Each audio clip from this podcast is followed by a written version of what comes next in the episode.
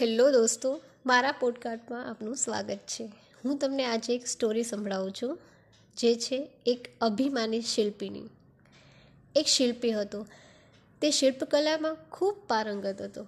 તેણે પથ્થર કે લાકડામાંથી કોતરેલી મૂર્તિ જોઈ એવું લાગે કે આ મૂર્તિ હમણાં જ બોલી ઉઠશે.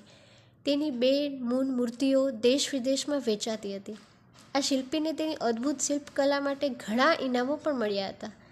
શિલ્પીએ પોતાની શિલ્પકલામાં બળથી અઢળક સંપત્તિ એકઠી કરી હતી. પરંતુ જેમ જેમ પૈસો અને પ્રતિષ્ઠા વધતા ગયા, તેમ તેમ તે અભિમાની બનતો ગયો.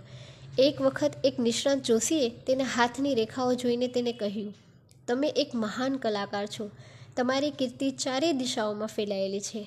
પરંતુ લાંબુ સમય સુખ ભોગવવાનું તમારા ભાગ્યમાં લખ્યું નથી, કારણ કે થોડા જ દિવસોમાં તમારું મૃત્યુ થવાનું છે. જ્યોતિષની વાત સાંભળીને એક ક્ષણ તો શિલ્પીના હોશકોશ ઉડી ગયા. તેને પોતાની પ્રસિદ્ધિ અને ધનદોલત ફિક્કા લાગવા માંડ્યા.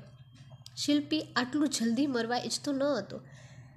આથી પોતાનું મૃત્યુ ટાળવાનો કોઈ ઉપાય તે વિચારવા લાગ્યો. બહુ વિચાર્યા કર્યા પછી તેને એક ઉપાય મળી આવ્યો. શિલ્પીએ પોતાની શિલ્પકલાની મદદ વડે યમદૂતને છેતરવાનો નિશ્ચય કર્યો. તેણે પોતાના જેવા જ રૂપ, રંગ અને આકારવાળી છ મૂર્તિઓ તૈયાર કરી. આ મૂર્તિઓ એવી આબેહૂબ હતી કે જો શિલ્પી આ મૂર્તિઓ વચ્ચે ઊભો હોય તો કોઈને તેને જુદો તારવી શકે નહીં. હવે એ શિલ્પીનો અહંકાર ખૂબ વધી ગયો. તે એવું માનવા લાગ્યો કે યમદૂત પણ મારી આ મૂર્તિઓ વચ્ચેથી મને ઓળખીને લઈ જઈ શકશે નહીં. આખરે શિલ્પીના મૃત્યુનો દિવસ આવી પહોંચ્યો. શિલ્પીએ તેને સુવાના ઓરડામાં પોતાની છ મૂર્તિઓને સુવડાવી દીધી અને તે પોતે પણ મૂર્તિઓ વચ્ચે હાલ્યા ચાલ્યા વિના સૂઈ ગયો. શિલ્પીના મૃત્યુનો સમય નજીક આવતા યમદૂત શિલ્પીના પ્રાણ લેવા માટે તેના ઘરમાં આવ્યો. પરંતુ તેણે શિલ્પીના સુવાના ઓરડામાં એક બદલે સાત શિલ્પીઓને સૂતેલા જોયા. તેનું માથું ચક્રાવા લાગ્યું. તેની મૂંઝવણનો પાર ન રહ્યો. બધી જ મૂર્તિઓ એક સરખી તેમાંથી સાચા શિલ્પીને ઓળખવાનું તેના માટે ખરેખર મુશ્કેલ બની ગયું. તે સાચા શિલ્પીને શોધી કાઢવાનો કિમિયો વિચારવા લાગ્યો. એકાએક યમદૂતને એક કિમિયો સૂજી આવ્યો. તેનો ચહેરો ખીલી ઉઠ્યો. તે તરત જ બોલી ઉઠ્યો, વાહ, શિલ્પી, વાહ! તે આબેહૂબ તારા જેવી છ મૂર્તિઓ બનાવીને મને મૂંઝવણમાં મૂકી દીધો છે. પણ આ મૂર્તિઓમાં એક નાનકડી ભૂલ રહી ગઈ છે. આ સાંભળતા શિલ્પીનું અભિમાન ઘવાયું. એટલે તે તરત જ ઊભો થઈને બોલી ઉઠ્યો, તમે કઈ ભૂલ વિશે કહો છો? બસ, આ જ ભૂલ.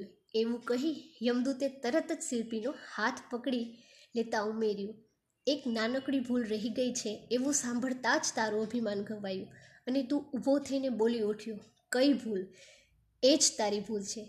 જો તે આ ભૂલ ન કરી હોત, તો આ તારી મૂર્તિઓ વચ્ચેથી તને ઓળખીને લઈ જવાનું મારા માટે અશક્ય હતું.